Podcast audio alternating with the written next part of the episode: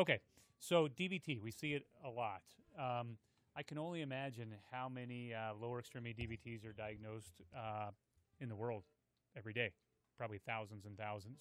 So when we talk about lower extremity DVTs, anybody have an idea? Do they uh, do they occur equally in both the left side and the right? You would think they would, right?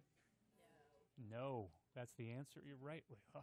So if you look at it, looking at thousands and thousands of DVTs, there's a, a predominance to left lower extremity DVTs, and uh, it's about 56%. So a significant number when you're talking about thousands of DVTs. Um, so why is that? So 20 to 25% of the population has an anatomic variant uh, that's called May-Turner syndrome, and it's actually otherwise known as iliac vein compression syndrome.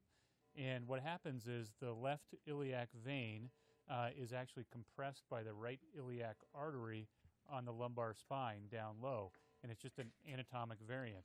And when they've done when they've done cadaver studies, anywhere from 22 to 24 percent of the population have this, and so these people can be prone to recurrent left lower extremity DVT.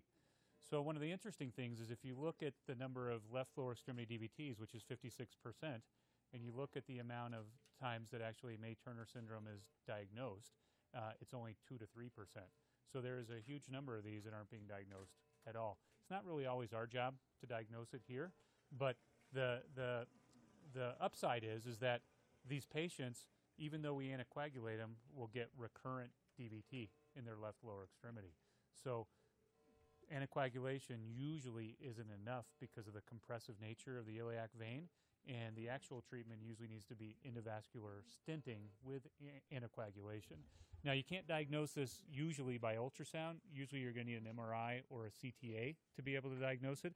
So, like I said, we don't necessarily need to diagnose it here, but if you see somebody with recurrent left sided DVT, especially failing anticoagulation, um, you know, it's something to think about because maybe they don't need just a filter. Maybe they don't need just more anticoagulation. Maybe they need a stent to, to keep this from happening. So it's called May Turner syndrome. So there you go. All right, thanks, guys.